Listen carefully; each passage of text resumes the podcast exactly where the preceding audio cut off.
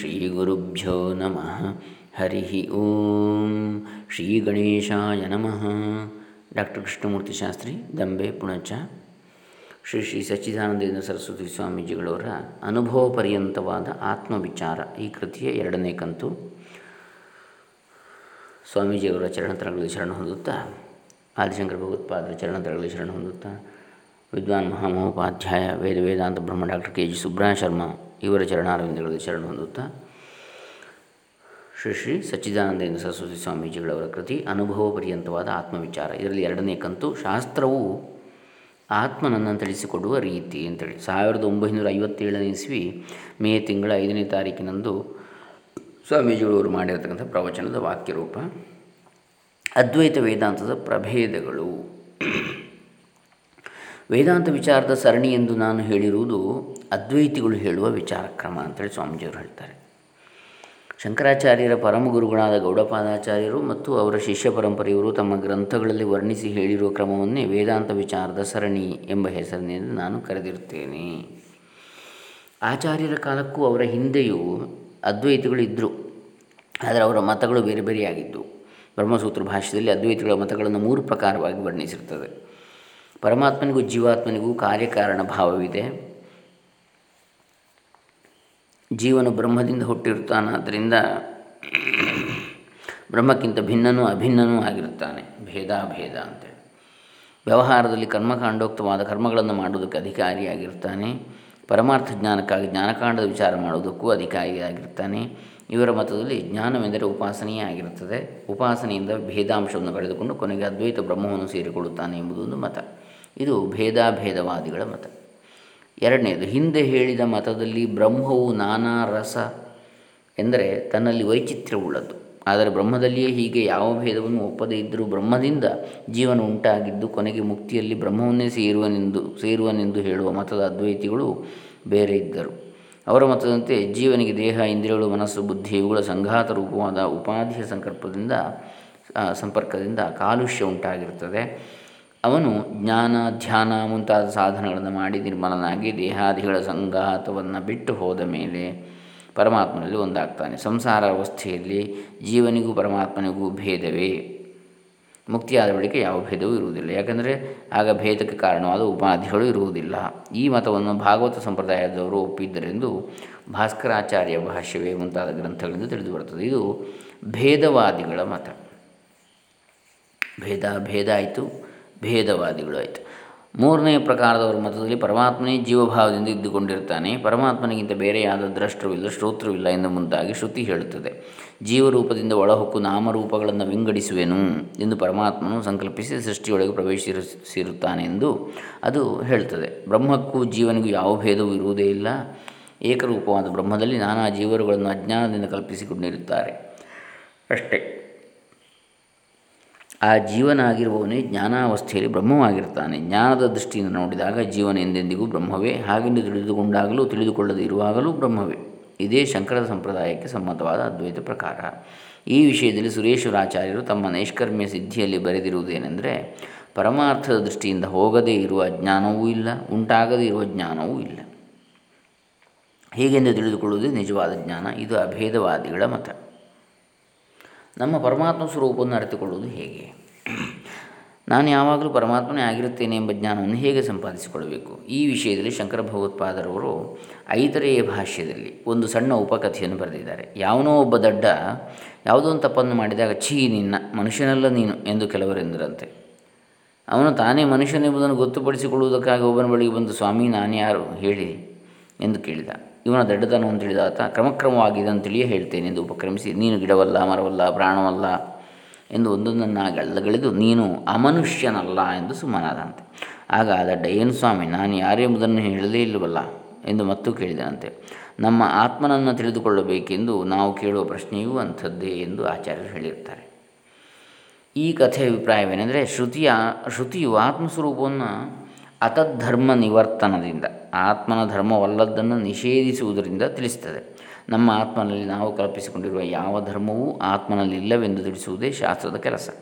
ನಮ್ಮ ಆತ್ಮನು ನಮ್ಮ ಸ್ವರೂಪವೇ ಆಗಿರುವುದರಿಂದ ಅದನ್ನು ಮತ್ತೆ ಬೇರೆ ಹೇಳಬೇಕಾದ್ದೇನು ಇರುವುದಿಲ್ಲ. ನೀನು ಅಮನುಷ್ಯನಲ್ಲ ಎಂದರೆ ನಾನು ಮನುಷ್ಯನು ಎಂದು ತಿಳಿದುಕೊಳ್ಳಲು ಆರದವನಿಗೆ. ಮನುಷ್ಯನೆಂಬುದನ್ನು ಹೇಗೆ ತಾನು ಹೇಳಿಕೊಳ್ಳಲಾದೀತು?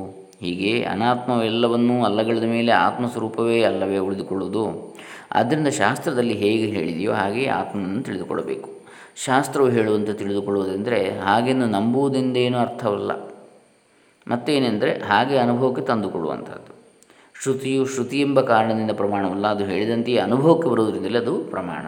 ಶ್ರುತಿಯಲ್ಲಿ ಹೇಳಿರುವ ವಾಕ್ಯವೇ ಬೇಕೆಂಬ ನಿರ್ಬಂಧವೇನೂ ಇಲ್ಲ. ಸಂಸ್ಕೃತ ಭಾಷೆ ಆಗಬೇಕೆಂದೂ ಇಲ್ಲ. ಆದರೆ ಆತ್ಮಸ್ವರೂಪವನ್ನು ತಿಳಿದುಕೊಳ್ಳುವುದು ಮಾತ್ರ ಶಾಸ್ತ್ರದಲ್ಲಿ ಹೇಳಿರುವಂತೆಯೇ ಆಗಬೇಕು.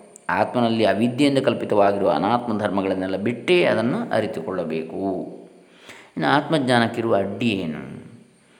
ಈಗಿನ ತಿಳುವಳಿಕೆಯ ನಮ್ಮ ಸ್ವರೂಪ ಅವಿದ್ಯಾ ಪ್ರತ್ಯುಪಸ್ಥಾಪಿತವಾಗಿದೆ. ಅಂದರೆ ಅವಿದ್ಯೆ ತಂದೊಡ್ಡಿರುವ ಸ್ವರೂಪ, ಈಗ ನಾವು ತಿಳಿಯುವಂಥದ್ದು. ಶಾಸ್ತ್ರದಲ್ಲಿ ತಿಳಿಸಿಕೊಟ್ಟಿರುವ ನಮ್ಮ ಸ್ವರೂಪದಲ್ಲಿ ಯಾವ ವಿಶೇಷಗಳೂ ಇಲ್ಲ. ಆತ್ಮ ನಿತ್ಯ ಶುದ್ಧ, ಬುದ್ಧ ಮುಕ್ತ ಸ್ವರೂಪ ಸ್ವಭಾವನಾಗಿರ್ತಾನೆ ಸರ್ವಸಾಕ್ಷಿಯಾಗಿರ್ತಾನೆ ಎಂದು ಅಲ್ಲಿ ಹೇಳಿದೆ. ಆದರೆ ಅವಿದ್ಯೆಯಿಂದ ನಾವು ನಮ್ಮ ಸ್ವರೂಪವನ್ನು ಅದಕ್ಕೆ ವಿಪರೀತವಾಗಿ ತಿಳಿದುಕೊಂಡಿರ್ತೇವೆ, ಅದರ ವಿರುದ್ಧವಾಗಿ. ಅವಿದ್ಯೆ ಅಜ್ಞಾನ ಮಿಥ್ಯಾಭಿಮಾನ ಎಲ್ಲ ಒಂದೇ ಅರ್ಥದ ಮಾತುಗಳು. ಆತ್ಮ ಅನಾತ್ಮರುಗಳ ಅನ್ಯೋನ್ಯ ಅಧ್ಯಾಸವೇ ಅವಿದ್ಯೆ. ಇದನ್ನೇ ಅಭಿಮಾನವೆಂದು ಕರೀತಾರೆ. ಬಹಳ ಗದ್ದಲ ಇರುವ ಕಡೆಯಲ್ಲಿ ಒಬ್ಬನಿಗೆ ತನ್ನ ಜೇಬಿನಲ್ಲಿರುವ ಚಿನ್ನದ ಗಡಿಯಾರದ ಕಡೆಗೆ ಲಕ್ಷ್ಯವಿರುವಂತೆ ನಮ್ಮ ನಮಗೆ ನಮ್ಮ ಸ್ವರೂಪದಲ್ಲಿ ಅಭಿಮಾನವನ್ನು ಇಟ್ಟುಕೊಂಡಿರ್ತದೆ ನಮ್ಮ ನಿತ್ಯ ಶುದ್ಧ, ಬುದ್ಧ, ಮುಕ್ತ ಸ್ವಭಾವದಲ್ಲಿ ಇಂಥ ತಪ್ಪು ತಿಳುವಳಿಕೆಯ ಅಭಿಮಾನವು ಬರಬಾರದಲ್ಲ ಎನ್ನುವುದಕ್ಕೆ ಇಲ್ಲ.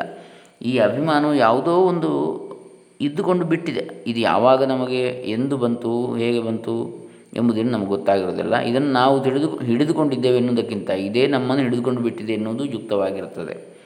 ಮತ್ತೊಬ್ಬರಿಂದ ವಿದ್ಯಾವಂತರಿಂದ ಏತಕ್ಕೆ ಎನ್ನಿಸಿಕೊಳ್ಳುವುದು ಎಂದು ದೇಹೇಂದ್ರಿಯಾದಿಗಳು ನಾನಲ್ಲ ಎಂದು ಬೇಕಾದರೆ ನಾವು ಹೊರಗೆ ಹೇಳಿಕೊಳ್ಳುವುದು ಆದರೆ ಹಾಗೆ ಹೇಳುವಾಗಲೂ ಅದು ನಮ್ಮನ್ನು ಹಿಡಿದುಕೊಂಡೇ ಇರುತ್ತದೆ. ಇದು ಅವಿದ್ಯೆ ಎಂದು ಅವಿದ್ಯೆಯ ಸ್ಥಿತಿಯಲ್ಲಿ ಗೊತ್ತಾಗುವುದೇ ಇಲ್ಲ.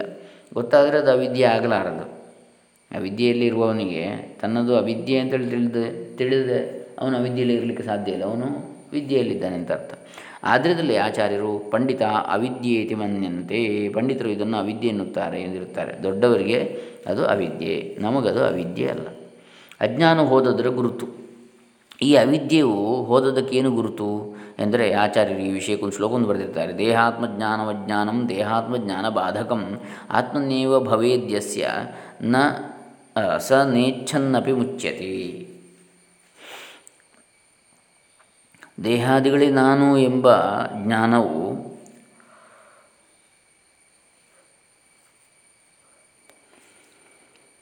ಈಗ ಸ್ವಾಭಾವಿಕವಾಗಿ ಹೇಗೆ ಬೆಳೆದು ನಮ್ಮಲ್ಲಿ ಇದ್ದುಕೊಂಡಿರುವುದು ಹಾಗೆಯೇ ನಾನು ಆತ್ಮನೇ ದೇಹಾದಿಗಳಲ್ಲ ಎಂಬ ಜ್ಞಾನವು ಬಂದು ದೇಹಾತ್ಮ ಜ್ಞಾನವನ್ನು ಬಾಧಿಸಿಬಿಟ್ರೆ ಹಗ್ಗವನ್ನು ಅರಿತಾಗ ಇದು ಹಗ್ಗವೇ? ಹಾವಲ್ಲ ಎಂಬ ಅರಿವಿನಂತೆ ನಿಶ್ಚಿತವಾಗಿ ಅರಿವಾಗಿಬಿಟ್ರೆ ಆತ್ಮಜ್ಞಾನವು ಬಂದಿದ್ದು ಆ ವಿದ್ಯೆ ಹೋಯಿತು ಅಂತ ತಿಳಿಬೋದು. ಆ ಜ್ಞಾನ ಉಂಟಾದವನು ಬೇಡ ಬೇಡವೆಂದರೂ ಅವಿದ್ಯೆಯಿಂದ ಮುಕ್ತನೇ ಆಗಿಬಿಡ್ತಾನೆ. ನಮಗೆ ರಾಗದ್ವೇಷಾದಿಗಳು ಸಹಜವಾಗಿ ಉಂಟಾಗ್ತಾ ಇರ್ತವೆ.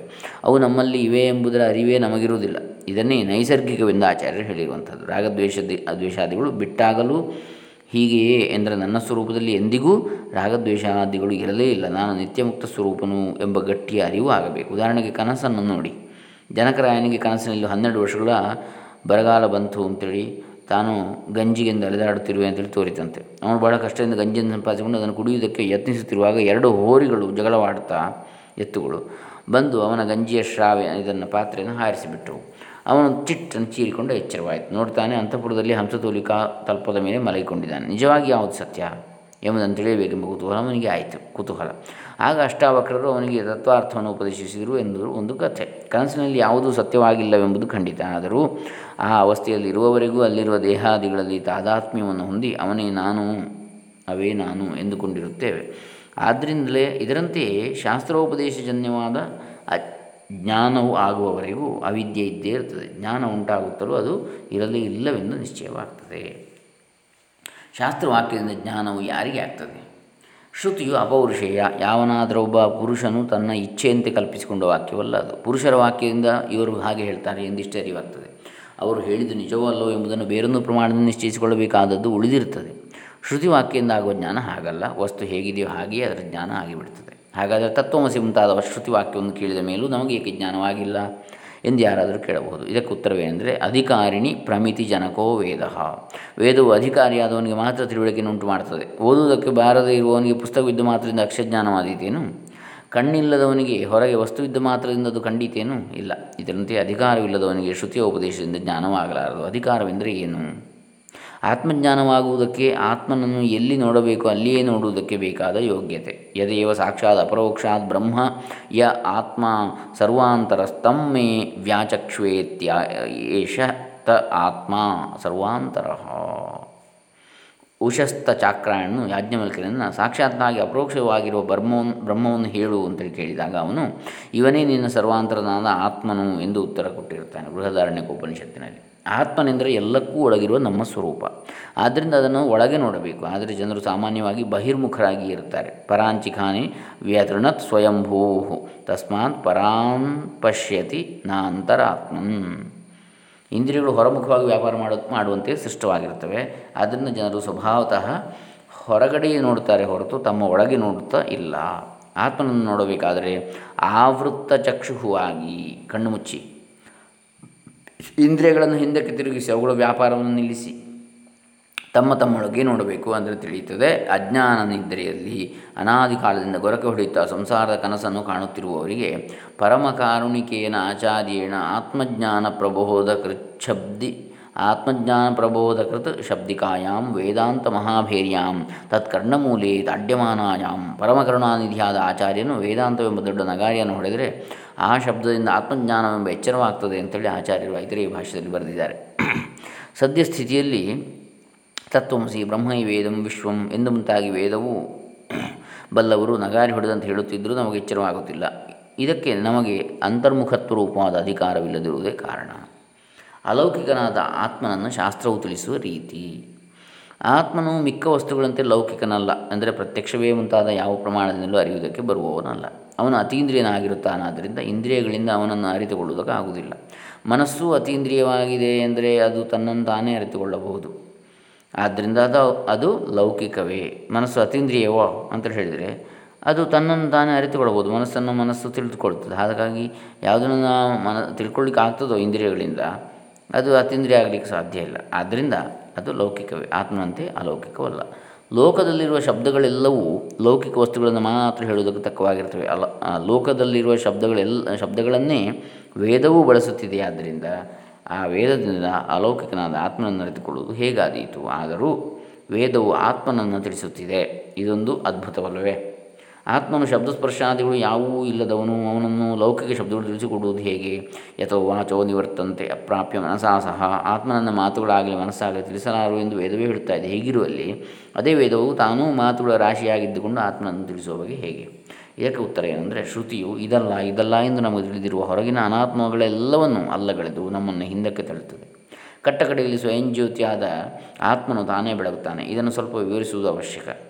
ನಮ್ಮ ಬುದ್ಧಿಯು ತರ್ಕಬದ್ಧವಾಗಿರ್ತದೆ. ಆತ್ಮನ ಹೀಗಲ್ಲ ಎಂದರೆ ಹಾಗಾದರೆ ಹೀಗಿರಬೇಕು ಎಂದು ತರ್ಕಿಸ್ತದೆ.